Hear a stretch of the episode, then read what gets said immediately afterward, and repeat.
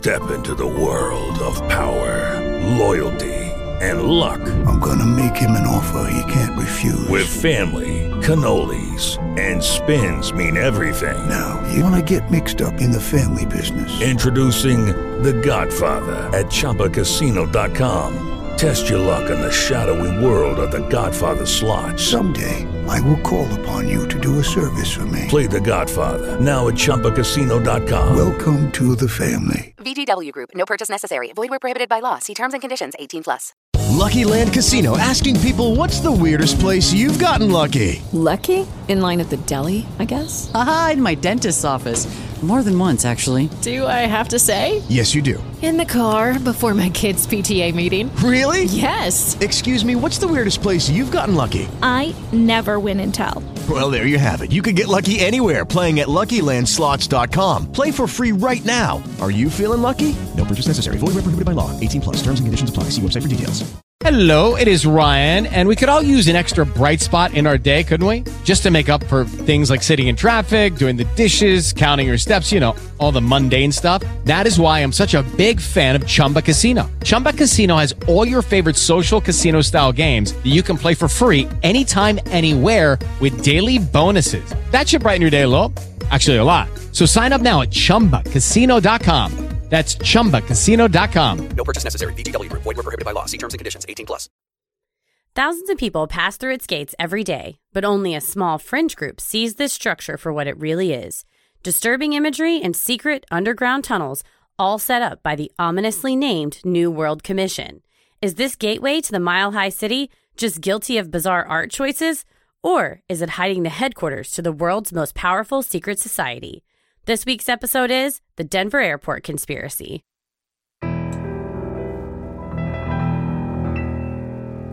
A bump in the night, your heart fills with dread.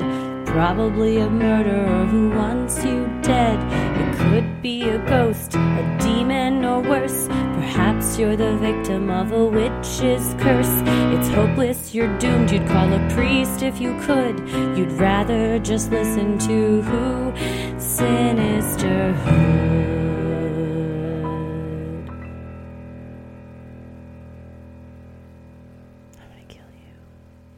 Have you ever flown into DIA? I don't know if you know this about me, but as a kid, I was a huge John Elway Denver Broncos fan. Oh, I'm surprised was- given your illustrious love of the of the Cowboys and as your dad's. Oh yeah, we're a big Cowboys family, but I loved South Park. Oh, that Part- makes sense. Okay. Particularly, not just South Park. I had a romantic interest in Trey Parker of South Park. I can see that. Was like they're from obviously Colorado, and I therefore had a lot of Denver Broncos memorabilia for my imaginary boyfriend Trey Parker. Okay.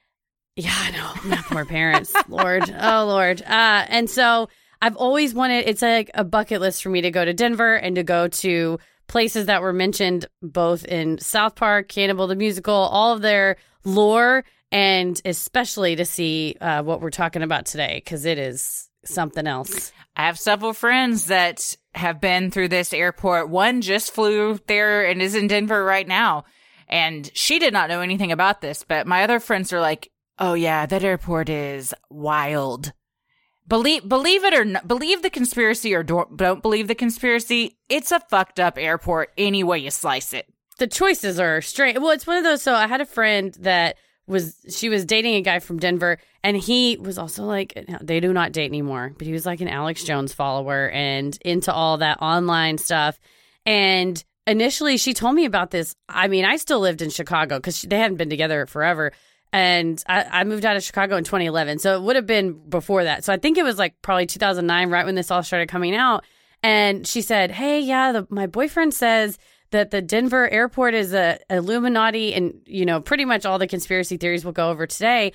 And so I said, let me look kind of look into it. So I kind of looked it up and I said, I don't, I think that if Alex Jones says that it's probably not true. And so I guess she went and told him. And the next time we talked, because I was in college in Chicago, and the next time we talked, she said, uh, he told me I can't listen to anything you say because you've been indoctrinated by the elite. And oh, well, we already knew that. I know You've been And so- indoctrinated by the elite a long time ago. My whole brain is washed. If it's, I don't know why it's so dirty if it's supposedly so washed. But she said, "Yeah, I don't. I don't think he's right. But there is a lot of weird stuff about it. So again, it's one of those where you don't have to totally believe every single conspiracy to be able to look at the airport and just think, "Holy shit, what were people thinking when you built this?" I mean, yeah. At, at the very least, you look at the art in there and go, "What? Mm-mm. Why? How?" Had you and I have had this whole discussion when we covered Pierre Brassau, the monkey that paints Yes. artwork. a mini set on- on our Patreon. Yeah, and we discussed how does one determine what is art, what isn't art, you know, what is popular versus good, and if something is popular, isn't it good? I think in this case, it is a they all of these pieces are competently done. One could Sure. not look at that and say an amateur did it, but taste wise, they don't seem to be super popular. No. So again, what is what is art? Is it popular? Is it something that inspires people to do better? Is it something that evokes emotion? If it's invoking emotion, this is the damnedest art Nailed in it the whole on the world. head. Nailed it on the head with with that one. We were talking about it. Not only did the artist choose to paint this, that's Mhm. one thing, Yes. but was commissioned to paint it for an airport.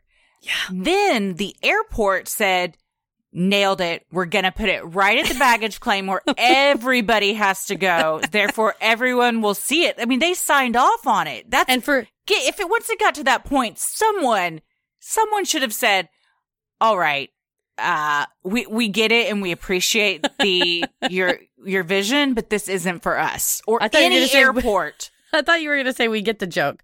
This is not appropriate for an airport. Hilarious that you put it, in almo- here. It is. It. You think it's a bit. You you really do. Yeah. You think it's a bit.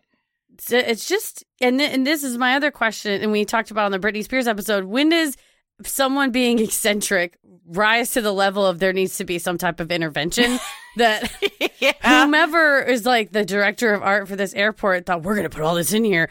And someone's got to step up and say, Mhm. we don't want to see that when we're flying in to just Yeah. go to a Broncos game. We're not trying to see a dove being skewered on a sword. This isn't an alternative art gallery. This is a made the largest hub for travel in the United States. I don't know, Jesus man. Christ. yeah, it's uh it's a choice. So I guess if it if the definition of art is something that evokes emotion, this is the artsiest place in the whole damn That's world. That's true. Yes. Who would have thought an airport in Denver, Colorado could have w- would hold that title? But here we are. Here we are. It's well, I have never been either. So uh, I we'll have to make it. We'll have to add it to our list of places that we're going. Going on tour. Yeah. Oh yes. Not only tour, but just to go. But yeah, That's Denver would be a great place for a show. I would love that. I would love to go to Denver for so many reasons. Yes, but gorgeous. particularly to see to see all this. Yes, we we will contact someone from the airport ahead of time and Yes. get a tour of the underground now defunct baggage system I got to see it. I got to see it. slash Illuminati headquarters. Mm-hmm. If you, I think you can come out. Like if you go into the Illuminati headquarters, they they let you leave, right? Jesse Ventura Do made they? it out. Do they? So- Did he? Mm, was it all a deep fake? Ooh, it's like the moon landing. You Um, know? so, well, yeah, this is going to be a lot. everyone get your tinfoil hats on because this has, whew, it's all of them, all of It's them combined into one. well, I'm Christy, I'm Heather. and let's get into it. Operating since 1995, Denver International Airport is the fifth busiest airport in the United States and the largest airport in the country, over twice the size of Dallas Fort Worth International Airport. Seeing 48 million travelers per year and 160,000 people daily, DIA is also the third largest airport in the world. Until its inception in 1995, Denver's primary airport was Stapleton International Airport, which had opened in 1929.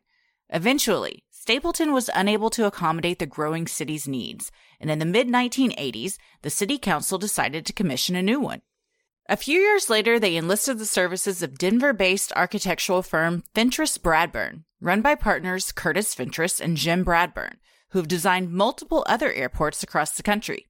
On March 16, 1994, the newly constructed DIA was dedicated, eventually opening to the public on February 28, 1995. Have you seen Curtis Fentress in interviews? I have Or- not seen him. He's got some really tiny round glasses and he Ooh. looks uh, very much like an architect. Oh, I when you said that I immediately pictured Elaine's boss when she wants the glasses. I can't remember what his name was on that. Oh, oh, oh, oh, I know exactly what you're talking about. Was Jake it- Jarmel. Jake Jarmel, yes, yes. And he's like, you can't get these glasses. They're Yes. they're j- they're smaller than Jake Jarmel glasses. okay. Yeah, he looks a bit like Roger Stone and Okay.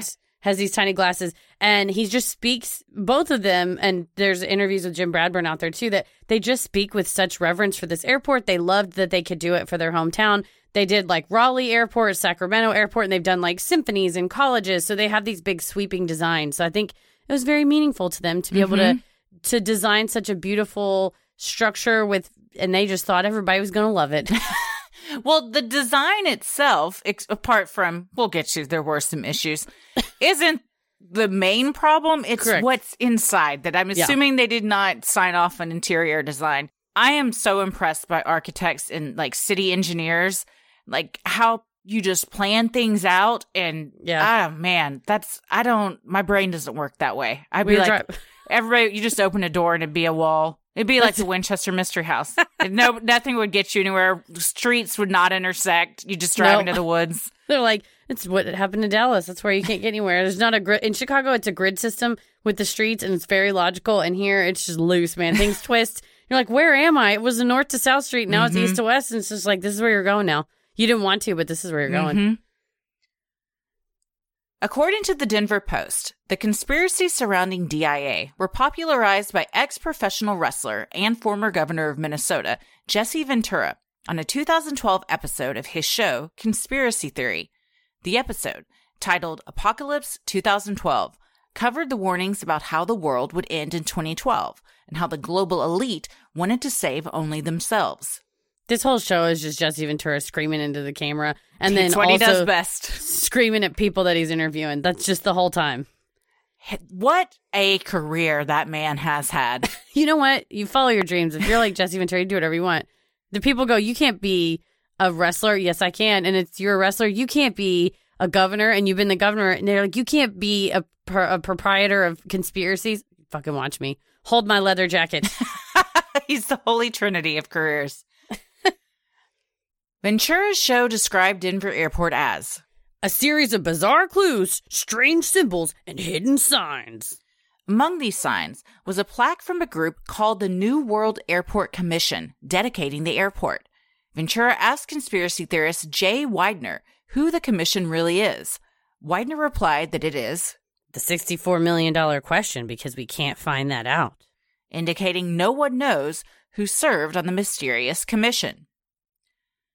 Well, I mean, I mean, we're, we'll get to some stuff, but like, guys, just Google stuff. Yeah, it seems like the 2009 to 2012 when all this was coming out, there was a a dearth of maybe information on the internet that has come to light since, but several of the things that people say, they like some people will say the, it, the Stapleton Airport was fine. They didn't need to build a new airport. They just wanted to because it's the Illuminati. So imagine something is built in 1929. Right. Do you think that that is equipped to handle 747s? I do not. I, Yeah. I do not. And it also, the runways were not equipped to handle uh, bad weather. And so planes Yeah. would get stacked up. I mean, when you have, I imagine bad weather a lot living in Denver, Mhm. snow and stuff. Yeah, the airport would always be behind schedule. That's, yeah, they had to build a new one. Well, and they also needed a place for the Illuminati I guess that's true. And Denver's gorgeous. So, you know, good weather.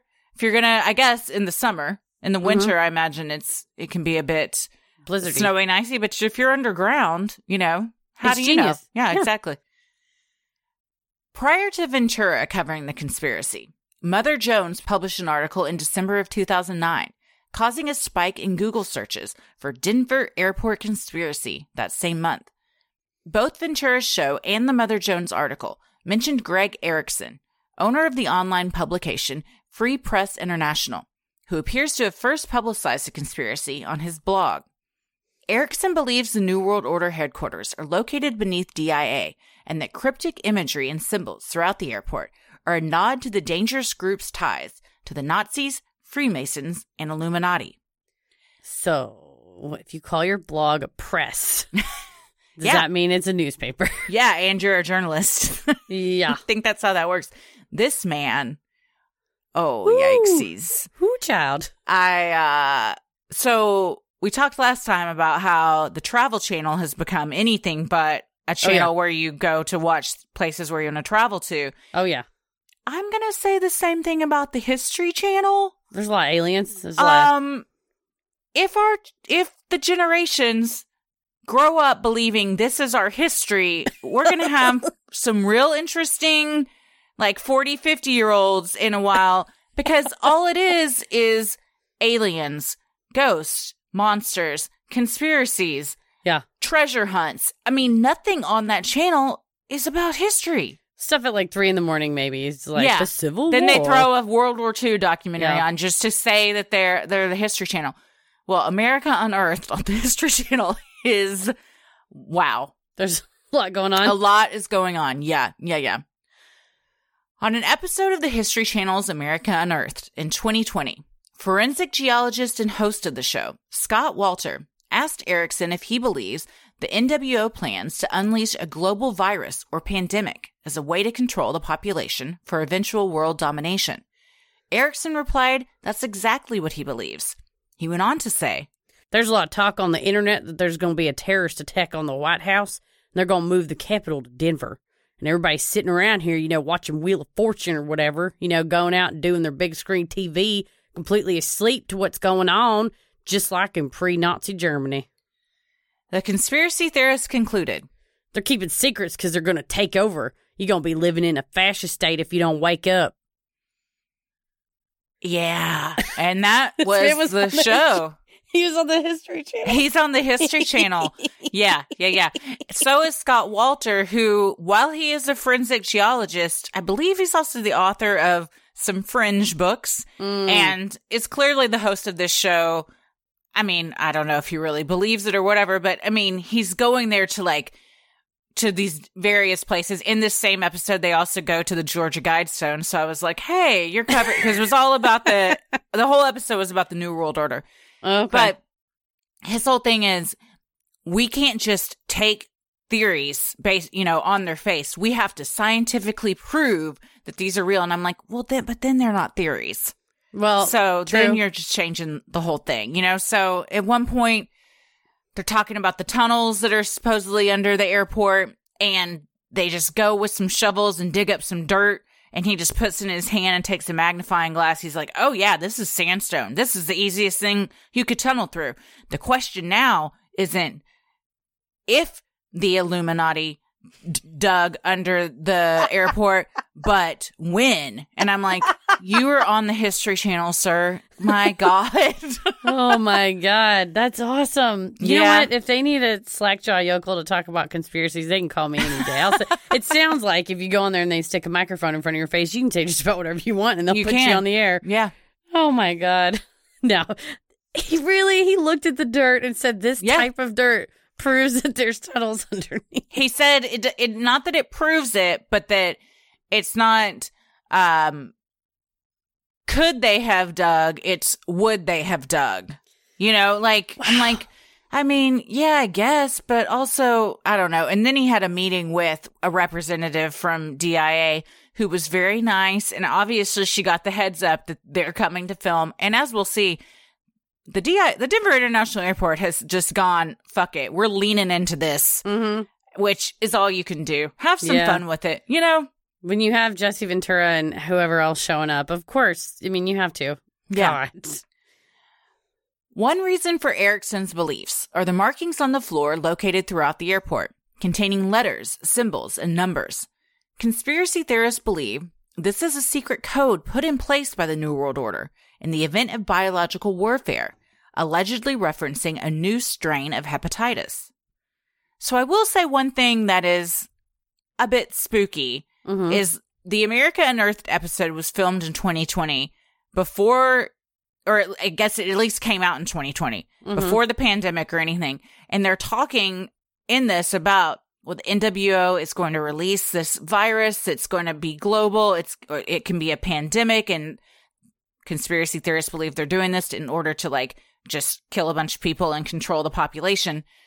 So I wonder if people that subscribe to these beliefs, when COVID hit, do you think they're like, I told you Yeah. this is exa- this is the NWO. They're doing it right now. And people are just down in their bunkers waiting this out? They're running around like Michael Scott. It's happening. It's happening. Like Yeah. this is it's vindication and that's Mhm. dangerous when things happen by chance, Mhm. hopefully, that and then someone has a, you know, we always say a broke clock's right twice a day. You know, if Mhm. someone says a pandemic will happen and naturally they happen about every 100ish years or so and then it happens and they but I will say going back to the 2012 episode of Jesse Ventura, they said the sun was going to have a solar flare that exploded us in 2014 and that Mhm. unfortunately did not happen. I'm kidding, but that did not happen that I'm aware of. So they were on a different Mandela effect timeline. So yeah, that's the the trouble is that something like this will happen and then I we're like I fucking told y'all. Mhm. I told you y'all didn't listen and I told y'all. Yep. One of the most apparent elements that raises questions is the art throughout the airport. When seeing the colorful and somewhat macabre paintings at DIA in the conspiracy theory episode, Jesse Ventura asks, like many others online since him, What the hell is this? Why would someone put this in an airport? What are they trying to tell us? I would say all those three things if I Yeah. also landed and saw all of this. hmm We got we have some things in common, Jesse Ventura and I. Being disturbed by this imagery in the airport, one of them. A love of wrestling. I do love wrestling. I, I like the WWE. I Mhm. get excited and yell at things. Yes. I slam Tommy onto the ground when uh, things get a little uh, chaotic in our house. I don't know what Jesse Ventura's famous wrestling move was, but I bet I could do it. The art in question are two large double murals found along the baggage claim areas, one on the east side and one on the west. The east side mural is called Children of the World, Dream of Peace. The first and smaller painting of this set shows an ominous gas masked soldier wielding a gun in one hand and an enormous sword in the other. Around him, women and children lie with their eyes closed, some weeping. A dead dove is skewered on the end of the soldier's sword. The mural's second section shows that same soldier, now dead, with two live doves on top of him. The doves are surrounded by joyful children from all nations, smiling and playing music, with a banner reading, Peace. in multiple languages and a rainbow. Lots to unpack. Yeah, so the so one of them's smaller. These are all double Mhm. murals, and there's a space between them. And I mean, taken alone, even taken with the second painting next to it, this first painting is a lot to look at when you're just trying to get your bag. Dude, any kind It's of gas evil. mask soldier, that immediately you're thinking chemical warfare, some kind of Yeah. dystopian future, like all the things you do not want to think about when you're traveling. Yeah, he's got a hat on, like a Nazi kind Mm-hmm. of a captain's hat, and uh, full gas mask. So you can't make out the face, which we always talk about, like in Kenny, Canny Valley, and you know, it looks you can't tell someone's intention because you can't see the expression on their face. You can tell his intention because of the uh, assault rifle in one arm and the sword stabbing the dove of peace in the other arm. So it's pretty clear what his intentions are, and it's chaos and destruction, and just sad children and women screaming for their lives. I'm not an artist, yeah. but I would know not to paint something with assault rifles that I was going to put in an airport. Yeah, I don't know, man. Uh, or you can, so i is it like an awkwardness thing where they go, "Hey, will you paint this?" and they come up with that and they go, "No." They're like, "Well, we already paid him. We can't get our money back, and that was the whole art budget. Fuck it, Let's put it up, do it. put it up. See what happens. We're gonna roll the dice on this one. See what happens." Well, the second half of it's nice. Nobody's gonna be looking at the second nah. half. They're all gonna be looking at the sword and the gun. The second half is There may as well not be a It's second happy. picture. Nah, No. nobody's looking at it. It's very nice, although the soldier is dead. So, which leads me to question: Did those children commit murder? And they're very gleeful were- about it. they were justified, but nevertheless, they're the only ones standing Mhm. around the body. Yeah, it's a real Children of the Corn vibe happening. Right. The whole thing's bizarre. It's a lot. It's a lot to take in when you're just like, is that my bag or is it the one with the orange ribbon? You're like, no, yeah. Honey, did you see that? You're like, shut up. I'm trying to find. Oh my it's just God. your bag goes around 30 times because you're like, you Oh, yeah. can't tear yourself away. It's a train wreck situation. oh, man. well, the mural on the west side baggage claim is called In peace with harmony and nature. The first half of this mural shows several animals dead, some in glass cases, apparently extinct. Sad children are in the foreground with a fiery explosion behind them. The second half of the mural is decidedly happier, showing children of many nations with smiling faces, animals soaring and leaping from the ocean, centered around a beautiful blooming plant. Yeah, there's dead people in the first one. They're kind of in these coffins with their Mhm. arms crossed. Uh from several different nations. One appears to some people say this shows Christianity dead, but because there's a little blonde girl in that. What does that say about your interpretation? Is that's Mm. what you see Christianity as? But then uh, there's uh, a girl who's black, and then a, uh, I think it's a little boy that looks like he could be indigenous or First Nations people. So it's an equal opportunity dead child painting. Uh, so he was inclusive in that. uh, but the dead animals, there's a a turtle that looks like it's having a pretty bad Mm, time, wrapped mhm. up in some stuff, and yeah, stuff in like cases as if it were, you know, uh, preserved on display. And again, you tear yourself away from that, and there's a mystical plant with a you know dolphins leaping out of the ocean, and everybody's dancing and playing. But it's kind of hard Yeah. to tear yourself away from the Yeah. first one. Yeah. And again, why in an airport? Why is this where, when you were told this is going to be in an airport, this is what you decided? Yeah. I- yeah. Like we say, we're not artists. I'm not an artist, but maybe you just feel compelled that if thousand, if 160,000 people a day, 48 million people a year are possibly going to see this, it's your chance to send a message. I and guess this is the message. I guess maybe that's what it is. It's his platform where he can tell the Mhm. world what he's been wanting to tell them. If you paint this on the side of a building, maybe you know a thousand people a day will see it, and uh, I don't know. A, a million people a year versus in Mhm. the airport, it's gonna be way, way more, and people have a chance to stop and uh, gawk at it. in this That's true. And then talk about it their whole vacation. Nobody can enjoy the mountains or those hikes or No. horseback riding because you're just like, I can't get past that gas mask. yeah, exactly. Just staring off into the distance. You enjoying the sunset? Why was the dove Yeah. dead? Why did What he have does to it stab mean? the dove? What does it all mean? Well, according to Mother Jones, the murals hint of a coming genocide. A famous conspiracy author, Jay Weidner, told CBS this morning that the murals, Tell the people in the know what this airport is all about. well, I guess this proves we are not in the Illuminati, Heather, or the That's New right. World Order because we don't get it. So if we Mm-mm. were supposed to know, we'd know. What I don't understand then is Jay Weidner understands this. Does that mean he's in the Illuminati? Ah, hide in plain sight. That's what they always say. Mm. Got you. It's the other way around. It's like if you don't understand this, you're an idiot. This is for insiders to know the Illuminati. Well, you're explaining to me what it Mm. says, so that must mean you're the Illuminati. And I that was the the Jesse Ventura show really tried to pit us against them. They kept saying the elites are going to save themselves in the 2012 apocalypse, leaving me and you to die and perish. I'm like Jesse Ventura, you are the elite. You're a former Yeah. politician. You have a television show. I'm sure you have plenty of money, resources to fly around and do all this research. You are not one of us, my dude. You're not going to be eating cans of beans like a cowboy when the No. shit goes down. You're going to be in that bunker. Yes. But it's funny to me that that is the. It's like Alex Jones does that same thing of try to spoon feed the masses this conspiracy that the global elite. I'm fighting on your behalf. Fuck you. You're sitting in the platinum lounge. You're sitting in first class. Don't act like you're the common man. But they'll sure take money from Oh, the common man sure. selling their penis supplements and their brain Mhm. supplements. Which, by the way, Alex Jones trying to sell brain supplements is fucking hilarious. Mm, that man trying to sell anything uh, is Anything to yeah. improve yourself. It's like if I'm gonna end up like you, my dude, you're the before, not God the after. Damn. Here's I'm going to take it one step further. Here's my conspiracy theory: Alex Jones, Jesse Ventura, Jay Weidner, all members of the NWO. They're doing this to throw everyone off the scent. Damn. misinformation Mhm, campaign.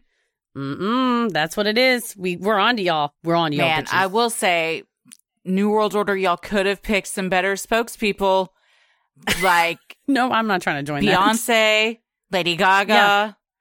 Wait, aren't those? Aren't they? They're supposedly uh, in the Illuminati, so okay. Yeah, if they were talking about, yeah, join up. exactly. Yeah, sign Get up. them. But if I have Alex Jones screaming at me, that that's the last thing I'm gonna do. If you're like, you could perish by a sun flare or go in a bunker with Alex Jones, I'm putting on my sunglasses and laying in my uh, lounge chair. Take me, nice Lord. knowing you. It's my time. Yes, just It's my I loved time. you all. The murals inside the airport aren't the only disturbing art. Outside DIA, visitors are greeted by an enormous blue horse made of steel and weighing 9,000 pounds. The 32 foot creature, known officially as Blue Mustang and unofficially as Blucifer, has glowing red eyes. Its appearance, however, is not the only evil part of him. The artist, Louis Jimenez, was famously killed by his own creation when the beast's head fell on the man, severing an artery in his leg. Horrific. The sculpture or the death? Both? Both. Yes. Can you imagine that head Nah. flying toward you in your final moments? That's horrific. No, that you created. You're like, I, if I, had I not, then I wouldn't. Mm-mm. The thing is horrifying to look it's at. It's real weird. It's real fucking weird. My friend Julie, who's a listener, hi Julie. I was talking to her about this, and she's like, "It has full on genitalia that you can clearly see." And then I told you and Tommy, and then we just started sending pictures to each other. It's butthole, Dude, it's huge. so big. It's cra- so I now amongst the many things that I've googled and I'm on a list and I'm my search history is fucked. I now today I googled Lucifer penis and balls. and that came up and so it is the horse's wang and and what uh, a wang testicles. it is. Oh, It is. man. It is. It's. It's sucked up to his body. It's not separate. You know what I mean? Like sticking out. It's. You know. It's, not, all it's attached. not dangling. Correct. But then someone took a shot, a reverse Mm-hmm. shot, and there is on the ABC the ass ball connector. so between its between its balls and its and its anus, there's rippling So veins. There's, it looks like it's uh, it's taken some sort of a serum Yeah. that's coursing Yeah. through its It- it's hulking veins. out. It's hulking out, but just in its taint. It's weird. just in its and the and that that I've never seen such a powerful grundle and the and then the hole it's like a it's like vortex in itself it's like multiple holes so I'm Yeah. think I mean it's not hollowed out not that I think that would matter Oh, I mean there's nothing what if going it was? but it is Oh, butthole it's a vortex. significant. It had, was it ho- if it was hollowed out, that would be a vortex that I would believe, eh, not the Alaska Triangle. Everything Yes. gets sucked up in Lucifer's asshole. It is. It's just ring upon ring, and it's see. So then, then as, as with anything in the world, and rest in peace, We're Jimenez. very sorry. But he had to carve like he took Yeah. time. His face was right up against it. You Mhm. got to make. It's like Michelangelo with the David. His face was right Mhm. next to that little peepee, and so you know, you know, you see something like that, and you think that had someone made that. Wow, it's really again, what is art? Is it something that elicits that that horse that horse anus? It, it shocks me. Yeah. And so if that's the purpose of art, I mean, I'm shocked. Why are the, its eyes red? I can't stop thinking about that too. And again, why is this what you decided should be what everyone sees when they first drive into the Denver International Airport? Just horse's dick with his weird butthole and giant veins. Why, Louis? Why? the bud? only thing I, the only thing I can think of is Denver Airport is trying to flex on every motherfucker that comes through here. They're like, look at this fucking mural. Look at this horse dick. Do you think we're messing around? Don't fuck with Denver. Nah, they ain't. People say don't mess with Texas. Show me where Texas has a giant horse ass in the front of its airport. They We don't. Don't. That's it. Is a it's like a flex on the people that come through because when you're the third largest airport in the world, you're the largest airport in the country. People may want to come for you, man, Mm. and you got to show them that this is not a place. Look at that fucking horse that killed the man that made it. Do you think it won't do something to you? And you feel threatened by it. And I think that maybe that's the real conspiracy: is that Denver is just trying to show everybody it is not something to be That's fucked true. with. I mean, we're not doing an episode on the the number one largest airport in the country. I don't even know what it is, to be honest. Wait, isn't this one the biggest one in America and it's the third in the world? I meant, Yeah, I meant the world. lar- I meant the world. oh, the world. I looked it up. One of them's in Shanghai, and I think one of them is in Saudi Arabia. Okay. Well, guess what? We're not doing that episode. So No. who, who's uh, who's laughing now? If there is a uh, devastatingly aggressive horse anus, please message us and let us know. Maybe we can do an episode. But I haven't heard about it. There's not. If I typed in, uh, you know, largest airport in the world, horse anus, it's not. It's going to be this one. They're Yeah, not. yeah, for sure. We, uh, t- I'm surprised Texas hasn't challenged this though. To be honest, Oh yeah, like make it. They're gonna just put a uh, tube between Dallas Love Field and Dallas Fort Worth and be like, well, we have a mega airport, so well, that's what we did with the Dallas Zoo with that giraffe statue up front. It wasn't. It, Oh, they really? built it, and at the time, it was the largest statue, the tallest statue in the country. I think, or maybe it was just for a zoo. I don't remember. But or the tallest giraffe yeah, something. But then somebody else built a taller one. So Dallas Zoo said, "Nah, motherfuckers," and they just added on like a ten inch tongue sticking straight out of the giraffe's mouth, straight up. So now we Mhm. regained that. We will come Yeah. for you. That's that's an aggressive Yeah. tongue on that Mhm, giraffe. too. very. That's what the Willis Tower in Chicago did. It was. It's now been way way overtaken. But when it was initially built and it was the tallest building, then someone else built one slightly taller. They put tall ass antennas on top. But now it's been oh, way overtaken. No no antenna in the world is going to make it the tallest. But you got to flex like that, man. Show them You who's can't boss. think like that, Heather. The, what if an antenna went all the way to space? You know, That's another South Park reference when Alan Jackson wants to build a ladder to heaven. it's all tied in. we can do it. It all comes back to South Park. Well, some believe the horse represents the four horsemen of the apocalypse. Others are certain the sculpture is cursed, having proved this when it killed its very creator. People have become so unnerved by the horse that a Facebook group of over 11,000 members is dedicated to getting the statue removed. Did you visit this Facebook group? No. Did you? Well, I do mean, it right, do it right now. Let's let's check it out. How does it get rid of the the horse? Blucifer. What what do we think this group is called? Uh, remove Lucifer. Remucifer? Oh. Remove Remucifer? Oh, here we go. Eighty thousand. Oh shit! It's up to eighty thousand. It's well, this one's called Denver International Airport's Horse Anti Fan Club. Wait, an anti fan club? I think it may be kind of a joke. Well, I'm sure there are a lot of people in there that are joking, but there This- are also probably some very This- serious people. This the Horse Anti Fan Club says, "Yo, what's up, guys? I'm that stinky horse from Denver. Ugh, look at me. I'm so big and powerful. For sure, I'm not connected with some satanic or Masonic symbols. I think this might be a joke. Oh man, but boy, that horse. My question is as follows: So you have a 32 foot tall horse sculpture that is decidedly evil. What do you for the the reason why I asked you into the group? Because what is their plan to do with it? What are they going to do with it? It's made out of steel. I think they want a petition to get it removed.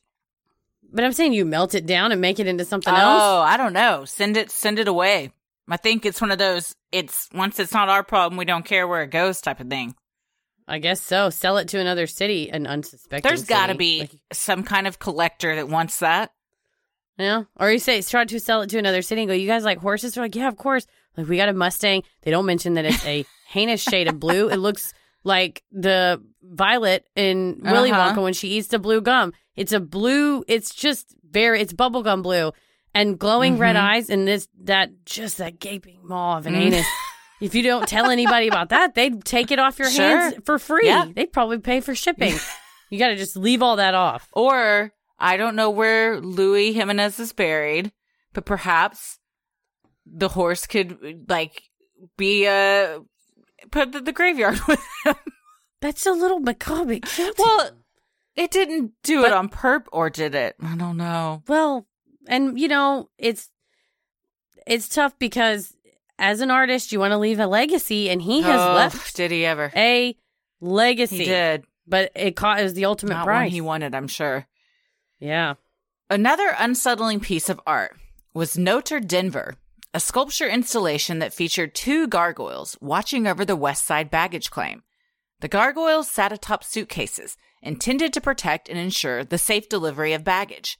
These are currently in storage due to construction, but are scheduled to return by the end of 2021. Jesse Ventura's like, why would they choose gargoyles? And Jay Weidner just goes, they like to hide in plain sight, man. what does that even mean? The Illuminati are also gargoyles. It's very Harry Potter world. I mean, now we're just getting into like, uh, it's it's all over the place. This would be like if you let me design an airport. I would be like, dude, that's a fucking gargoyle in a suitcase. That's dope. Put that shit in the baggage claim. That's hilarious. And people, I, if it were up to me, I would have multiple sculptures in my front yard, and it's not up to me, so I don't. So I would love to have a T Rex in my yard. I saw on Facebook Marketplace they had a Stegosaurus a couple of towns away. It was, I was like, it's only two thousand dollars. Oh like, I don't need a saving. I don't need You savings. don't need to I can plan a wedding? spend It. No, I don't need a plan. We could. You the better have that at the wedding if you're going to pay two grand for it. Yeah. I'm the person with Blues Brothers full size sculptures, fiberglass Blues Brothers in my dining room. I have, don't have good art taste. like I don't get me wrong, I love those sculptures. They mean a lot to me in a sentimental fashion, and also because they are very startling for people to come They in the house. But that's not the kind of thing you put in your dining room.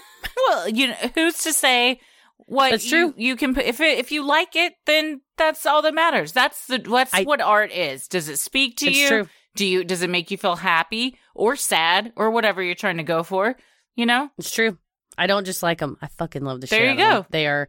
I can't wait to find whenever we get a different house, if that ever happens, where they might go. Then I just I love those sculptures so much. You know And where they should go is your bedroom. On either yeah. side of the bed. That's I'm right. sure That's Paris right. would love that. Or standing at great. the end of the bed just staring at you. So every Right time when you. you wake up in the night, you just think there's two men standing at the end of your bed. Great, as if I don't wake up screaming already. Well, but now you can be like, oh, it's just the Blues oh, it's Brothers. And It's just- yeah. That is some horror movie shit though that they come yeah, alive and start yeah, moving. yeah, yeah, for sure. And they're they're life size, so you know They are bigger than life size. Elwood is almost seven foot oh, tall. Shite. Yeah. I was gonna say that was a combination of Jesus and yikes, and it came out Jesus. Jesus. Jesus. Well, it is believed the New World Order has ties to the Nazis, and that part of their evil plan is an eventual genocide. When viewed from above, some believe that the six runways of the DIA make out the shape of a swastika, further acknowledgement that the order was behind the construction of the airport. If you have a secret society, you should make giant symbols that are viewed Mhm. easily. That's the best way to hide. This is one of my biggest issues with all these conspiracy theories with this is if you're trying to be a secret society, you're doing a real bad job if this is what you're doing because you're just flaunting your shit all over the place. Or are they trying to dangle it in front of you to be like, oh, yeah, you like that? you like our gargoyles? No, I don't. I don't like any of it. Conspiracy theorists like Jay Weidner and Greg Erickson believe that under the airport lies a full underground city to be used by the global elite to escape the apocalypse. They claim this is also why the airport went $2 billion over budget to fund the underground Illuminati headquarters. The men's theories are based on alleged comments from contractors, painters, and other workers who helped build the bunkers themselves. According to Travel and Leisure, others believe the underground tunnels are a direct path to the North American Aerospace Defense Command, or NORAD, located 100 miles south of DIA in Colorado Springs. Still, others claim that the underground bunkers will be used as concentration camps after the eventual genocide. the person I knew whose boyfriend was all into this, his major belief was that the bunkers underground had these shower heads coming out of the walls and that they were actually going to be used as gas chambers to massively kill people. Genuinely, no bit of irony, genuinely believe that. I I uh I mean, I'm not trying to yuck anybody's yum, but I feel bad for people that legitimately believe that. Yeah. Because I, imagine He was that's- not a pleasant It's an arrested development to live in that type of state where, I mean, like Alex Jones, even though, does he really believe any of that shit? Is it all just a character and a bit? Who knows what that, Mm-hmm. But if you honestly believe those things, that's terrifying. Yeah.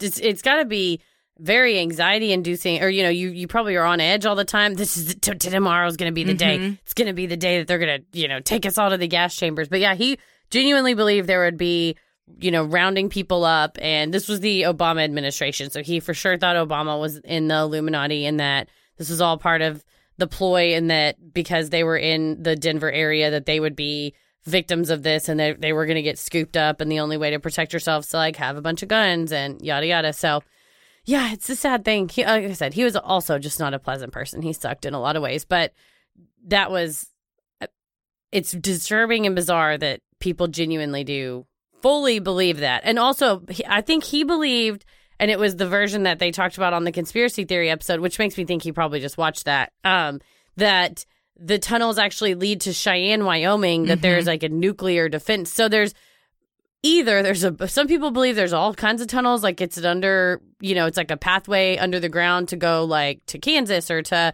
NORAD in Colorado Springs or to Cheyenne or some people say oh no no that's stupid it would never go to Cheyenne it's obviously going to NORAD so that's also always fun when the when the fringe groups splinter and turn on one another Though the conspiracy theory TV show made it seem like the New World Airport Commission was an ominous group, a quick search of the Denver Library archives tells a different story. According to papers in the library's archives, the New World Airport Commission records were all donated by the commission's president, philanthropist, and musician, Charles Ansbacher. Other donors of related papers include Karen Lindsay, a local doctor, and Ann Lodazinik, a Colorado philanthropist.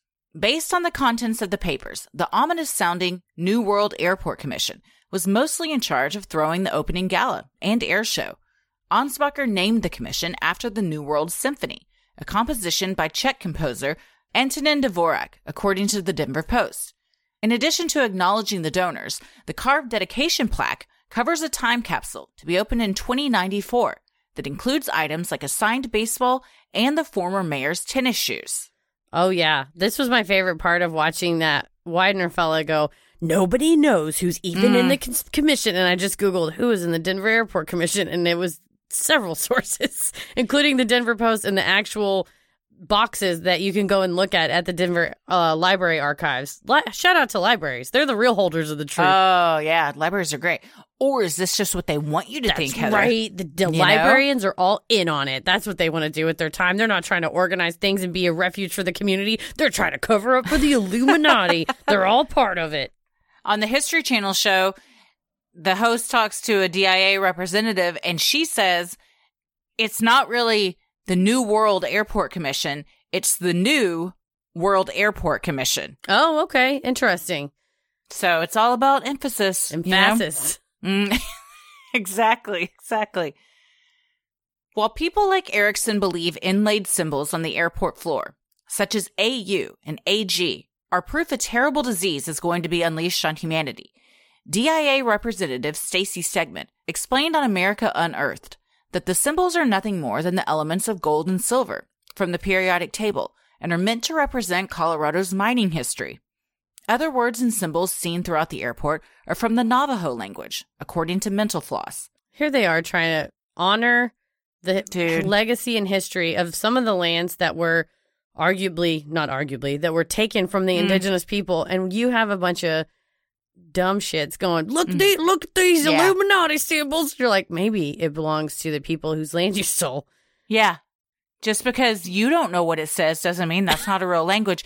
It's this is when yeah, you just you're like you're an embarrassment. Yes, you- to everyone here. For sure. And the they show on this show this it's kind of like a gold sketched um uh covered wagon looking thing on the ground with AU and AG in it.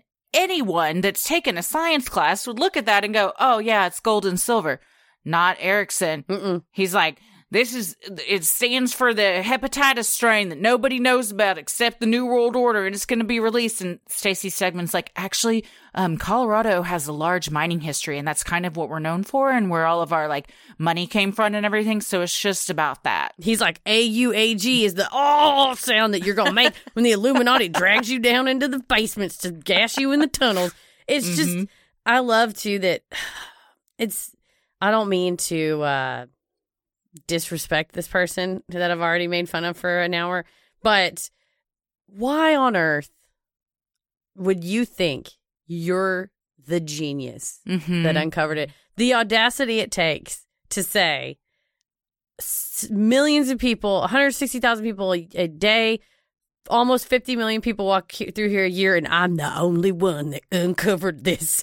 The just the the confidence, the overconfidence it takes to just assume that you're the only genius to have put the pieces of the Illuminati's puzzle all together. She she talks about that when the host is like, "Well, if if there aren't bunkers, what if we don't know what's going on down there? Then you should take me down there." And she's like, "Okay, here's a construction jacket. Let's go down this freight elevator." And they go down. She's like, "If there were like underground things going on down here, literally thousands of employees work here every day. It'd be really hard to keep that."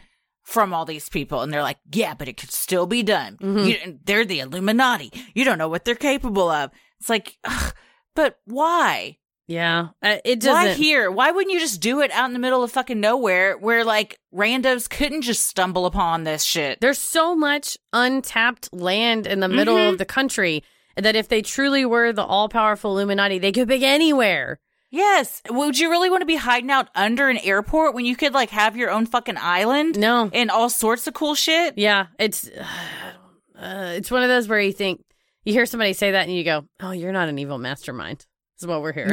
that's what we're learning No. here. It's Not yeah, and that's the thing about uh, a lot of these is they. It, it was when we were watching the thing about the Alaska Triangle. One of the guys was like, "The HAARP station." It's an, that's another one of the uh, conspiracies that the Illuminati they control the weather with this HAARP conspiracy machine. And the host goes, "Oh, well, do you want me to take you to HAARP? They'll give you a tour." He's like, "I'm not going in there." And he said, "Well, we'll take I cameras." may learn something. Well, yeah, he's like, "Well, we'll take cameras. You know, we'll go with you or whatever." He's like, "That's what they want. They want to get you in there so they can control your mind." So it's just at some point it's irrational, and even if you're given the access, they might not take it, and even if they take the access, they don't accept what they've seen. Well, we're gonna get into the psychology behind I know, I love that. I love that part. Speaking of evil masterminds, the one behind the airport's scary paintings is Leo Tanguma, a well known muralist in the Denver community. Tanguma told Atlas Obscura, I've been a painter for fifty years. My work tries to convey messages of human dignity, the smaller mural in each pair was intended to show, the problems in the world. according to Tanguma, while the larger paintings would represent the solving of those problems. The smaller mural with the gas mask soldier, for instance, is juxtaposed with the larger mural showing children coming together in peace. The smaller mural showing the earth destroyed and animals going extinct due to pollution is beside a larger one showing lush environments, thriving animals, and happy children. this interview, which we'll have it in the show notes, it's a video interview. And this guy is just very sincere, or he wants us to think he is. but he genuinely thought that he, again, he's got this platform. And I think the intention was to convey a message of smaller first mural is if we continue on our path and we don't stop the war, stop the pollution, this is what's going to happen. And aside from showing the consequences of our actions, I don't know how you would adequately convey that in a painting, but for the way he did it. And then the second mural is supposed to be okay, we turn this ship around, everything's happy, joyful, sunny, colorful. Uh, but the it's just kind of sad that he says, you know, I don't know how many times I can say this. This is what my meaning was. And just to feel so misunderstood is especially somebody with as long and storied of a career as he's had and like like it says he's a well-known muralist that's why they chose him that he's very beloved as a local Denver artist and to now have you know that I think that's the flip side of these conspiracy theorist propagators is you don't know the real consequences of the things that you you know that you put forward Who you're really hurt. Yeah. You're hurting a lot of people with your beliefs. yeah He still put a gas mask Yeah, I with a sword mean, it's and an AK 47. it's a taste thing you know it's a taste thing but maybe But I get it. I think he did have good intentions. They just perhaps weren't executed uh, in the best way. Yeah, or they were executed in a way that's meant to elicit a reaction, and boy, did they elicit That's one. true. On the flip side, maybe he's all part of the Illuminati. That's true too. The Denver airport's exhibits coordinator, Jennifer Garner, pointed out that the murals were installed in 1995, before 9 11, which she indicates puts into context the edginess of Tanguma's work, said in an interview with Atlas Obscura. I don't know that that explains it. we had a discussion about this earlier today that yeah, while 9/11 changed a lot of things about the airport, even by today's standards, these paintings are aggressive. I believe my exact words were this transcends terrorism. Yeah, it's uh it's quite an evocative piece, especially Mm-hmm. in the and then I mean, should we police our art simply because of the world around us? You know, I'm not I don't think it's should be taken down necessarily. Mhm. I just think I mean, like we've said, if you're wanting a talking point and look at what we're doing. We've been talking about it for an hour and 6 minutes now. This is true. You know? So, did he uh do what he set out to do? Perhaps he did. Yes. I mean, you know? Well, so there you go. And they set uh in the intervening years they have put little plaques between the murals that explain them, that put them into context. Mm. The conspiracy theorists think that this is just trying to throw us off the scent because we were close and now they're trying to trick everyone. But it is a message from Tanguma saying the first painting is a warning of what we should do to fix our world and the second painting is if we heed that warning, things can be better. The glowing red eyes of the 32 foot tall blue horse travelers are greeted by when passing through DIA has elicited controversy among many. Despite its interesting look, an article in Slate said artist Louis Jimenez was inspired by a horse sculpture on the University of Oklahoma campus and designed Blue Mustang to represent the wild spirit of the old American West. So it's not a blue horse of the apocalypse. Supposedly it is a inspired by the University of Oklahoma horse. Yes, and Okay. and represents the uh, old American West. The, the loose buttholes and huge dicks of the American West. Yeah. I, you know, I um, I wasn't around back then. That's cool though that the horses back then had glowing red eyes. I did not know. Did not know that. Yeah, not aware. I didn't know they don't teach you that in history class. Taints were so veiny. But that's how they made it. That's how they made it across. The horses have evolved so much into just these little wimpy horses that we have today. Yeah, we didn't know. We didn't know what they were like back then. As far as the swastika shaped runways, they are less of a swastika and more of a fan shape. These six non intersecting runways gives DIA one of the most efficient runway layouts in the United States. The shape is meant to maximize takeoff regardless of weather, an issue that severely impacted the previous Stapleton airport. That was another great part in America Unearthed is Erickson kept showing the mat the overhead uh, picture of the runways to people and he'd be like, Don't even think about it. Just tell me what you see when you first look at that. And they're all like, swastika. And I'm like, I don't see that at all. You have to Sir? see, and we can post it on the Instagram when we do the photos where someone has drawn over them. Mhm. That's when you can see it, but it has to be drawn over it. Yeah. For- you don't most people don't just look at that and say swastika right off the bat. I mean, I sure didn't, but maybe, what do No. I know?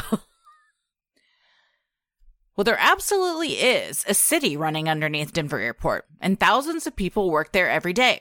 The tunnels below the airport run beside its two trains, as well as provide tunnels for handlers to transport baggage.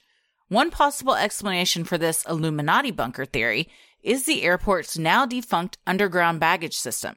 The overly complex system actually delayed the airport's opening by 16 months while engineers worked through technical issues, according to Denver 9 News. The system remains intact under the airport, but its 22 miles of track is currently not in use. It became completely defunct by 2010 and now sits dormant under the airport as bags are moved manually. Dude, the video of this thing trying to run is hilarious. It crunches every bag that comes through. It's what a big oopsie daisy Dude, this was. it spits them out. It crunches them. It smashes them all over the place. And I think United was the last holdout that they were still. Other airlines were getting fed up because bags were getting lost because bags would be spat from this conveyor system onto the ground in an underground bunker. Down with the Illuminati going through your underwear, and by the, so then you're standing there up next to this devil mural uh, beneath an evil gargoyle statue, going, "I'm in hell. My fucking bag is missing." But we, really, all it was was this very badly made. They were really trying to get ahead of the game and automate, and it was Mhm. supposed to be world class, and now it's just classic style. There's people in carts with God bless them, just organizing by hand, figuring out where bags go, and driving in little this trucks. huge underground area. Mhm. I mean, she takes she takes the dude down there on the History Channel show, and it's like, oh yeah, uh, you could. I mean, put an entire uh, community down here. It's fucking huge, Mhm. and it's just wasted money. So that's why you were over budget because you had to start over. Yeah. and it you it delayed you over a year. Yeah, it was a mega oopsie because they Mm-hmm. were really they thought they had it and then it just and I think too they were like, no, no, no, we can get it, we can fix it, we can fix it, and it was it wasn't going to be fixed. Nah, nah. Most would agree that a lot of the choices made in the design of the Denver airport were questionable at best. And for most, the thought given to these things stops there. But what about those that sincerely believe that a sinister cabal of people are using the airport as their headquarters? Why are some people more likely to believe conspiracy theories than others? A 2018 article published in Current Directions in Psychological Science by psychologist Karen Douglas found that people believe in conspiracy theories for three reasons the desire for understanding and certainty, the desire for control and security, and the desire to maintain a positive self image. It is human nature to ask questions about that which we do not understand. As a means of comfort, people oftentimes seek out answers to these questions that fit their worldview, rather than factual truth. According to Psychology Today, conspiracy theories are by definition a false belief. However, those that subscribe to them are emotionally invested, making it more unlikely that they will change their minds when presented with contradictory facts. Psychology Today also points out that because uncertainty is an unpleasant state, people believe in conspiracy theories because they provide a sense of understanding and certainty that is comforting. So this is exactly like what you were talking about with your friend's ex. Mm-hmm. That even if you were to present things that were completely factual and rooted in science that would contradict his his views, he was not open to that because you're going to be uncomfortable because it goes against your personal worldview. Yeah. So instead of like accepting that or maybe even being open to it and having that uncomfortable feeling, you just you just stay where you've always been. I think it's a difficult place to get to where you say, I don't know everything. I'm happy to entertain new information and analyze it for myself. And I think it's a scary and a vulnerable place to be. And I think a lot Mhm. of people don't like to be there. People want to know. And especially if you, you know, you go through school and then when you're in school, your teacher tells you two plus two is four, four plus four is eight. The sun is yellow, the sky is blue, the grass is green. There's a lot of absolutes that we feel very comfortable and safe in when we're a lot younger. That when we do get older, understanding that two things can be true at the same time. Sometimes there are no total answers. We don't know what universe we're in and if it's Berenstein or Berenstain Bears.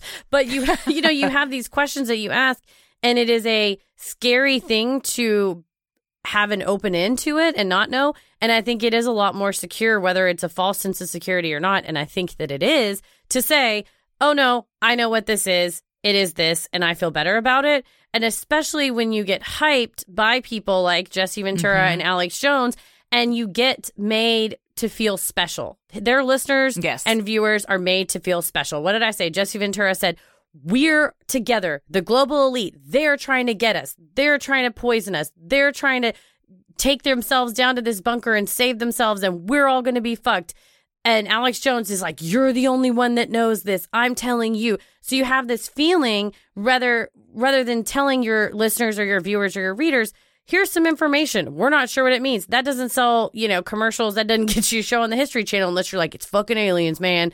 But you give these the viewers, the readers, the listeners this sense of you're the smart one. You're one of the Mhm. ones that's smart. Do you want to take these brain pills? Anyway, we're all in this together. And so I think it's very attractive for people, especially people who are insecure, who are looking for security and they're looking for that guru, that expert, whatever, even if they're a false idol, to follow and say, Yes, Papa Jones, tell me what I should believe, and then believe Mhm. that. So that's, I think this, I mean, of course, this, I don't, what does my opinion matter? This lady's a psychologist. She knows better than me. But I mean, I think you nailed it But yeah. though, and I think the exact same thing is uh, can be said for cults. Mhm, I mean, mhm. every single thing you just said, and all of these reasons are also why people stay in cults. Yeah. you know, in, or not even just cults, but if you grow up super religious in a super, you know, religious family, and that's what you're taught in school and in church and, and from your family, and then you get older and you think, hmm, maybe I don't believe in this, and you start to challenge your own beliefs, and it's very, it can be very uncomfortable. Mhm. And especially if that is the foundation on which you've built your Yeah. life. That I know I'm, and it's it also comes from a place. You know, it's from a place of insecurity, and then also simultaneously a place of arrogance. That the guy that this the girl I knew that dated, you know, he was, I, he was telling. He said because she's in college, she's been indoctrinated, and she's part of the liberal elite. And Have you? Yeah, she was. He was saying this about me. You know, because Heather's in college, she's this liberal elite in her ivory towers, and I was like, I'm literally the least elite, but okay.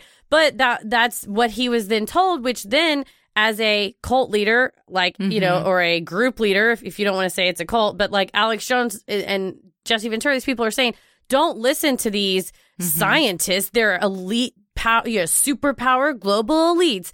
When that all that's doing is cutting people off from an escape route. You're tailing your followers. You're you're heading them off at the pass, saying if somebody smarter than me tries to tell you I'm wrong, they're really just trying to trick you. So uh, it's like a built-in failsafe that you train them Sure. to question authority, or you train them to question somebody that maybe knows a little bit more than some they do about this. So I mean, I think that we um, just got out of a four year deal with somebody Yeah, that similar to that. uh, Yeah. very very similar. Yeah, yeah, for sure. Well, like you, you It's know, a da- it's very dangerous. and and that feeling of the world is uncertain and when you have someone that's like i will tell you right now here is black and white right and wrong people are gravitated towards It's that comforting. it's comforting It's comforting oh, yeah because you don't have to make decisions for yourself. Mhm. Somebody is telling you how to feel. yeah yeah. hmm Well, for many people, it is important for them to feel in control in order to feel safe.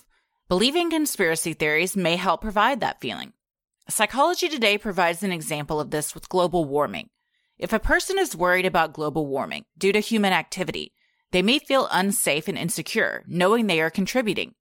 Alternatively, if someone believes global warming is a hoax perpetrated by liberal extremists for political purposes, the conspiracy theorists can rest easy, believing they can maintain their way of living with zero impact on the world. it's true you can keep you you know you can maintain course and not feel guilty and not feel Mhm. like you know you have to do anything to change it also i think as a person who believes in you know climate change global warming it's scary as fuck first of Yeah. all it's rained more in dallas than this is how i know climate change is real Dude, This it is fucking crazy the rain. It's been wild how much it's rained. Today I was like, does it just rain all the time now? Is this is that what we're dealing with? Like, I mean, I can't think of the last time it didn't rain. No, Pete Delkus is so beat down. He's like, I'm sorry, you got Pete Delkus is our weatherman with a giant head. And he's just like, you guys, I'm sorry. This is what the forecast looks like. I don't even need to be here because it's just going to rain Yeah. every day.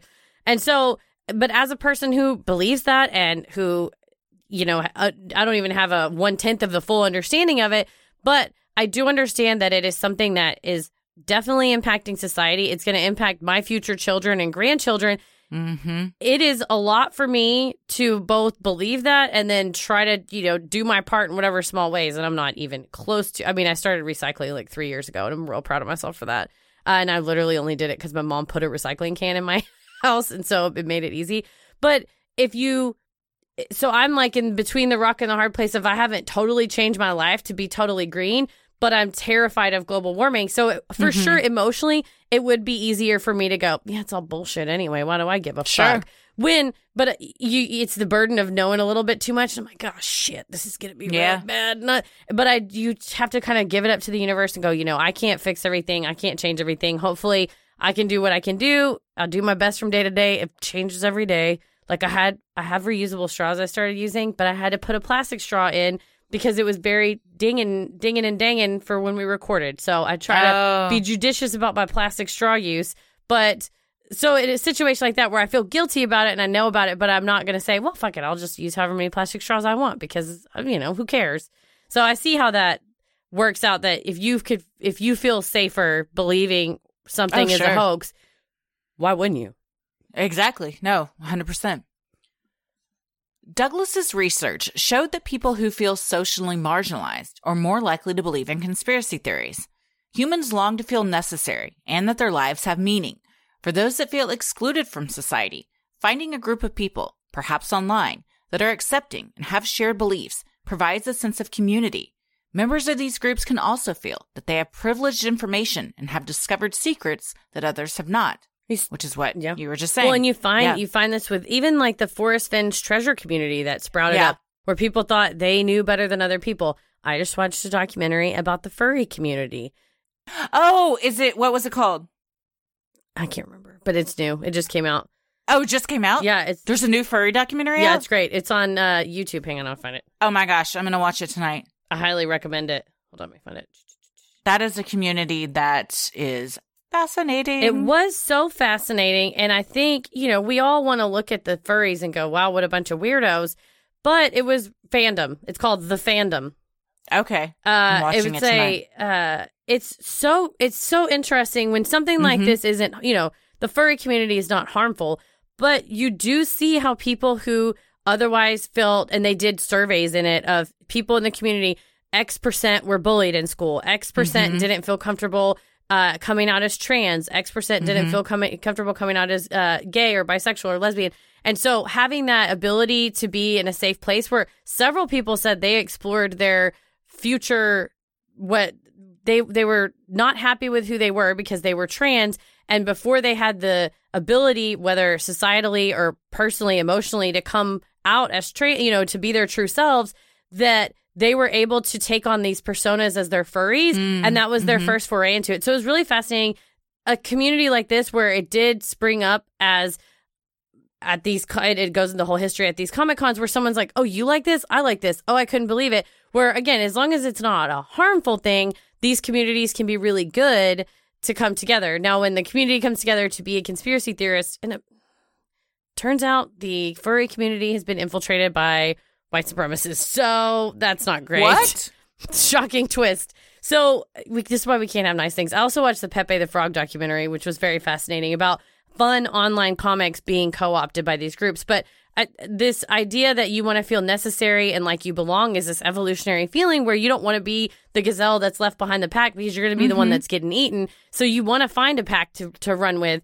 So it's good. The, the internet is great for people like the the folks in the furry documentary who have found true friends, true happiness, true joy, and it is not a harmful situation. But the flip side is this dangerous group or these dangerous groups that believe all these strange fringe benefits that maybe would have died alone. You know, the idea would have died alone if they had been, you know, is- no more isolated. But now that they found other groups, it's just adding fuel to the fire, and it's Mhm. just you know, not that the person would die, but I mean their ideas and beliefs would die. Yeah, yeah, yeah. would burn out. No, yeah, for sure.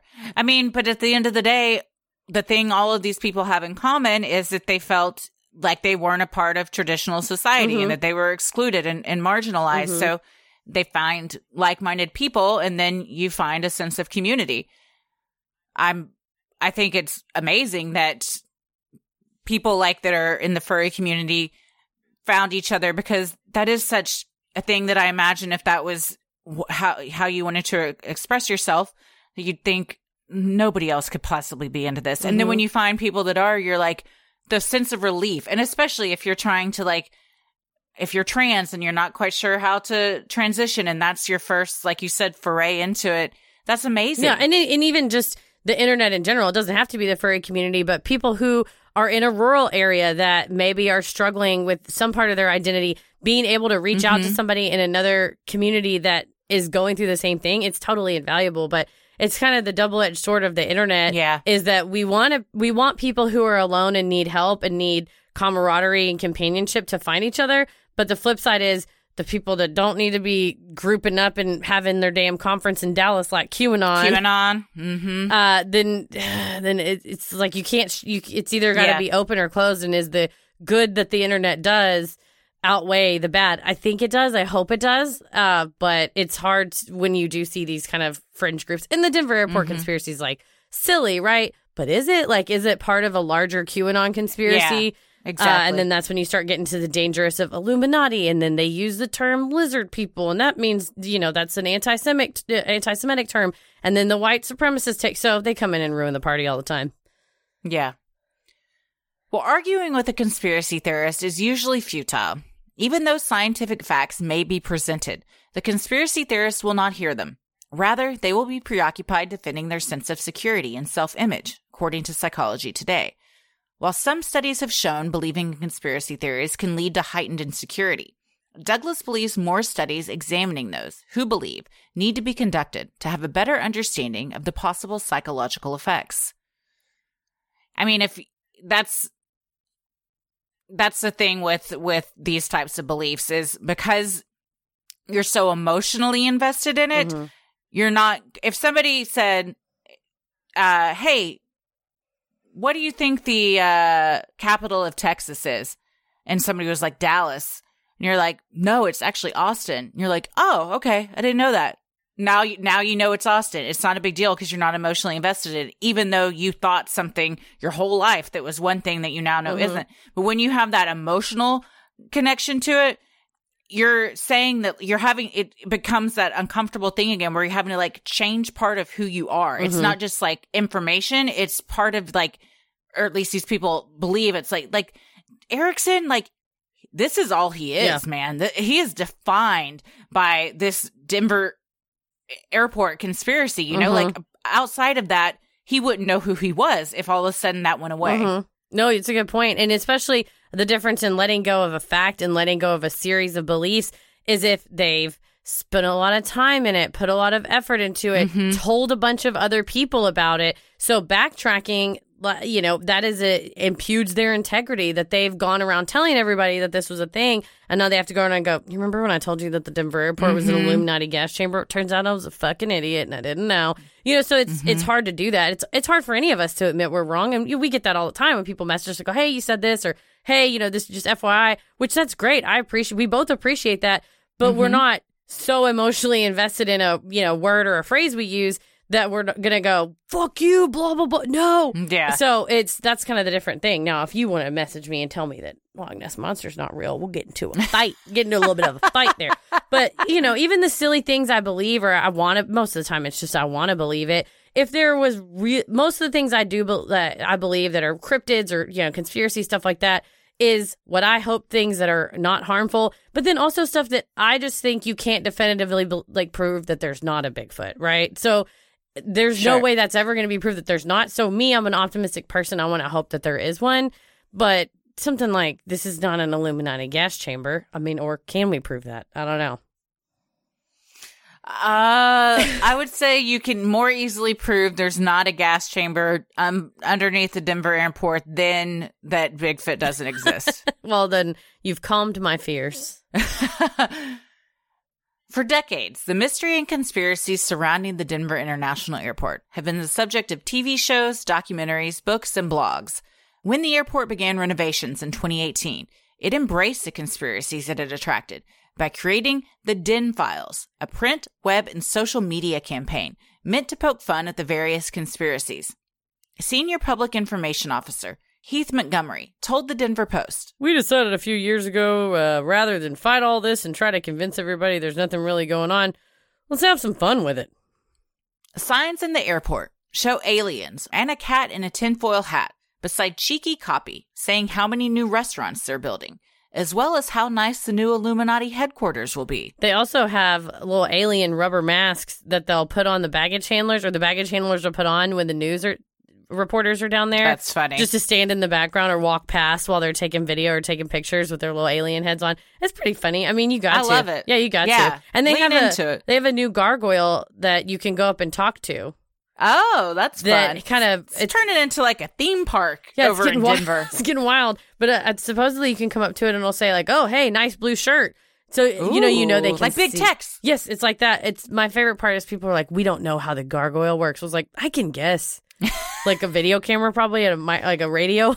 Call me. Yeah, I mean, uh, having grown up in Texas, I can tell you right now how it works. Yeah, there's somebody underneath the pedestal Yeah. that he's sitting on that's Mhm. about the size of a person sitting in a chair. Yes, That's just a exactly.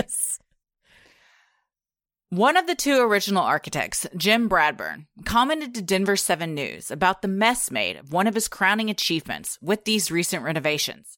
Bradburn was frustrated because the changes were in conflict with expansion room he and Fentress left in their design, telling Denver 7 News. It made no sense, quite frankly, when people don't follow a very good plan that was already worked out by a lot of very smart people. You've got to wonder what's going on. When asked about the conspiracy theories swirling around his beloved structure, Bradburn told Denver 7 with a smile. Now, all that conspiracy theory is absolutely true. That's what I tell everybody. There's thousands of miles of empty space down there with tunnels going all the way to Kansas. How fun. He's got a little sense of humor. Mm-hmm. So what do we think? I think they're hiding in plain sight. Of course, he would tell the news the conspiracy's real because Oh, you think totally he's in on it too? He's got to be. He's the one that built it. He's the cla- he's the mastermind. He's the king of the Illuminati. Oh, Uh, wow. No, he lives outside of Denver, a couple hours out there. He's retired, and it was very sweet to watch a person who I think if you're an architect, you're probably pretty type A and you pretty maybe pretty Mhm. controlling to say that they had left you know X amount of uh X amount of miles of space for it to be expanded, and they were expanding it wrong, and he's like, they're doing it wrong. Yeah. Um, but no, I think, I mean, at the end of the day, it's obviously the Illuminati headquarters. I'm going to say it's not. How do I'm you know? s- Uh, I mean, how does anybody know anything? It's just how I feel. I don't know that I know. It's just how I feel. But um, I think that people put a lot of emphasis into things that they don't understand because they want to have that sense of like certainty Mm-hmm. and like they're in on something they're all in on on the big secret that nobody Mhm. else is in on because it makes you feel smart and like you're you got a leg up especially if you felt like you were ostracized from society for most of your life and Mhm. everything and you never sat at the cool kids table now you're like i know more than they all do That's but true. i also think it's i think it can just be um really dangerous and unhealthy for someone for this it seemed like with erickson it seems as if it consumes him With a fixation. yeah and i mean is it unhealthy i don't know i could probably ask his family and what they what they think about it but it's um uh i think that when you get into the when you start bringing in like ties to the nazis and all this stuff it starts getting not fun anymore and Mhm. just real dangerous And you never know if you are putting forth this conspiracy and saying that it is the place where there's gas chambers and it's dangerous and you don't know what type of person is ingesting that information Mhm. who may extrapolate it to the extreme and tell themselves whether you know real or imagined and say i'm the only one that can save us from the illuminati. Mhm. i've got to go do something. So then you know it's dangerous in the fact that it's putting forth a narrative that gets people so worked up that they think especially if it's life or death when you hear jesse ventura say they're going to take the bunker and save themselves and they want you to die. You've just set up that it's life or death and the people have to save themselves and protect themselves yeah or die, then you might incite somebody to go and do something and try to destroy Yeah. it. So it's very survival mentality Mhm. and and can incite like a mob mentality and everything and that's when it becomes really harmful and dangerous So I mean, you you know, not that there's really been, uh, luckily, uh, like an attack or anything, but you know, maybe you're gonna have people that think, oh, this is my only chance, you know, and you hope that they don't get on a plane, and you hope that all of our safeguards are in place. So I think it's a dangerous part of a conspiracy theory, is it really does it can rile up the wrong people. Yeah. Really. And I think one of the more dangerous parts of this one is that it is centered around the largest airport in the United States and the third largest in the world where Mhm. so much destruction could be done Yeah. if an unhinged person was like you said was like I'm going to be the one to pr- either prove this or stop it or whatever. Mhm. But I mean, you have close to 200,000 people going through that airport each day. Mhm. Yeah, plus you know all the people that work there and everything. Yeah, Mhm. and you just really hope that uh, that people kind of take it with the den files and everything. Maybe they've made it kind of silly enough that Mhm. obviously there's nothing going on here. And maybe that's one reason they kind of spun it that way too, Mhm. which is smart if they did. So, you know, it does make it a little more fun and lighthearted. Mhm. It's like the Streisand effect, you know? Yeah, right. It's, it's going to be pointed out anyway. You might as well Mhm. try to control the narrative. So, Mm-hmm. uh, you know, that's the sad part about folks that that it, follow these type of conspiracy theories because they're they are spending so much time with in something that really at the end of the day they're not going to make any difference. They're not going to change it. It's going to do nothing but upset them when they could join a community like the furries. I'm not telling everybody to become a furry, but when you watch, but you're not not. I'm not not to I'm listen. If that's either. your if that's what you want to follow, Go I was for it. so impressed by the skill and talent it took to make these suits, the fur suits, Mm, yeah, and how it very creative. Oh, it's super creative, and also it just uh, it's a way to express yourself. It's also a way for the people who are making the suits had started out just making it for themselves. So I think if you take if you're gonna have something that you follow, a group you're gonna join, and something you're gonna follow, make it be something positive like that. Make it be, you know, say you listen to a podcast and you want to join the Patreon and go on the Facebook group and make a bunch of friends. Do that. That's super fun too.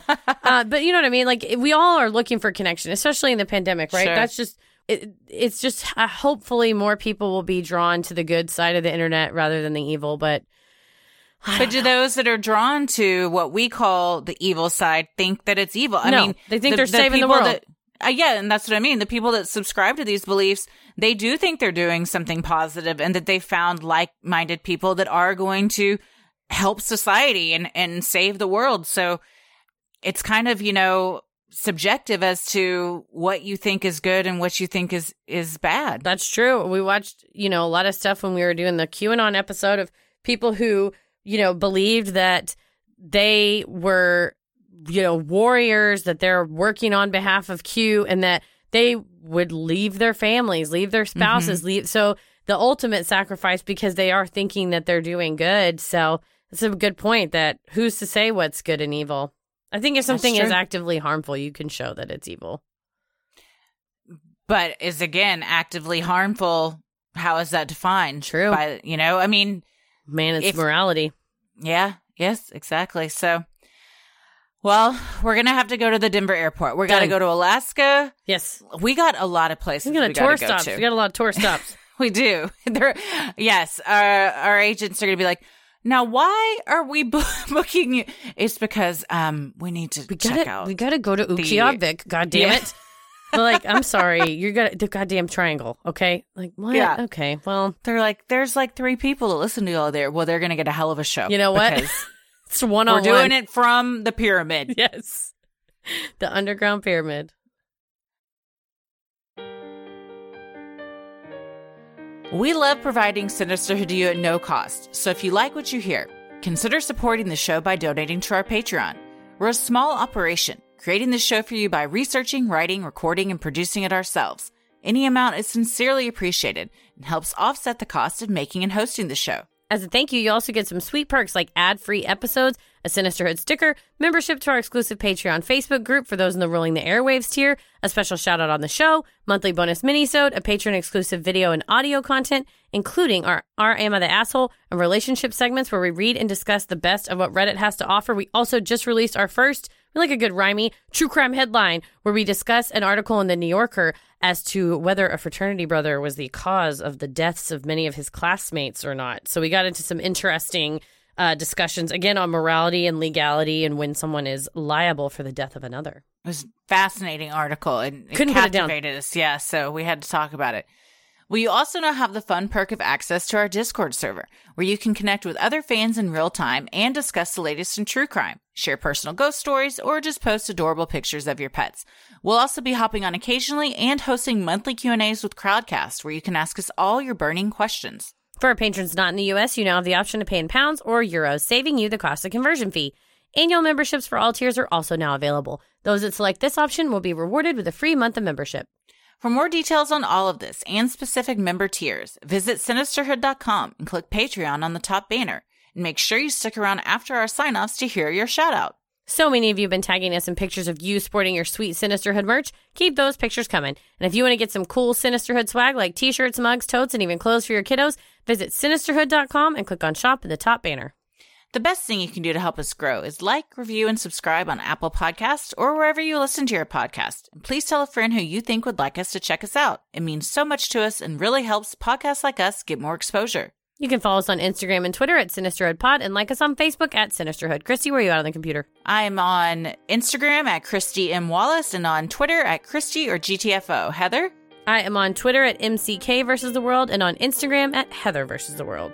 As always, the devil rules the airwaves. Keep it creepy.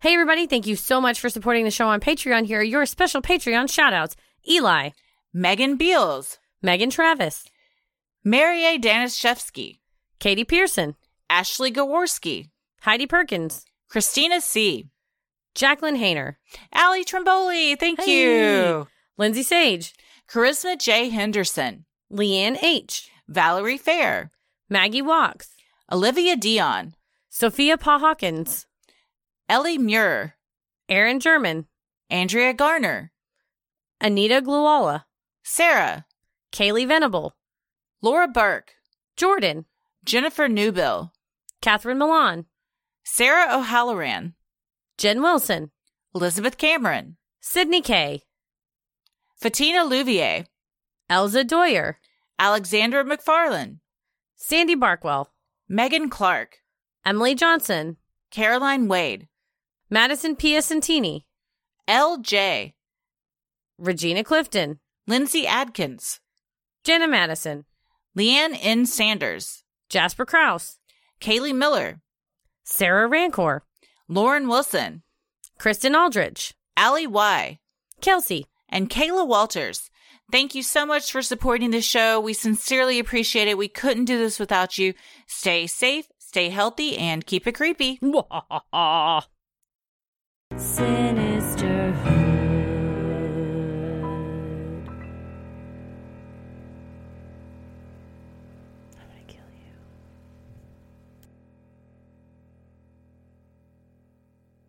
Hello, it is Ryan, and I was on a flight the other day playing one of my favorite social spin slot games on chumbacasino.com. I looked over the person sitting next to me, and you know what they were doing? They were also playing Chumba Casino. Coincidence? I think not. Everybody's loving having fun with it. Chumba Casino is home to hundreds of casino style games that you can play for free anytime, anywhere even at 30,000 feet. So sign up now at ChumbaCasino.com to claim your free welcome bonus. That's ChumbaCasino.com and live the Chumba life. No purchase necessary. Group. Void were prohibited by law. See terms and conditions. 18 plus. Lucky Land Casino asking people what's the weirdest place you've gotten lucky? Lucky? In line at the deli, I guess? Aha, in my dentist's office. More than once, actually. Do I have to say? Yes, you do. In the car before my kids' PTA meeting. Really? Yes. Excuse me, what's the weirdest place you've gotten lucky? I never win and tell. Well, there you have it. You can get lucky anywhere playing at LuckyLandSlots.com. Play for free right now. Are you feeling lucky? No purchase necessary. Void where prohibited by law. 18 plus. Terms and conditions apply. See website for details. Hello, it is Ryan, and I was on a flight the other day playing one of my favorite social spin slot games on chumbacasino.com. I looked over the person sitting next to me, and you know what they were doing? They were also playing Chumba Casino. Coincidence? I think not. Everybody's loving having fun with it. Chumba Casino is home to hundreds of casino style games that you can play for free anytime, anywhere even at 30,000 feet. So sign up now at ChumbaCasino.com to claim your free welcome bonus. That's ChumbaCasino.com and live the Chumba life. No purchase necessary. Group. Void prohibited by law. See terms and conditions. 18 plus. With Lucky Land slots, you can get lucky just about anywhere. Dearly beloved, we are gathered here today to. Has anyone seen the bride and groom? Sorry, sorry, we're here. We were getting lucky in the limo and we lost track of time. No, Lucky Land Casino, with cash prizes that add up quicker than a guest registry. In that case, I pronounce you lucky. Play for free at LuckyLandSlots.com. Daily bonuses are waiting. No purchase necessary. Void where prohibited by law. 18 plus. Terms and conditions apply. See website for details.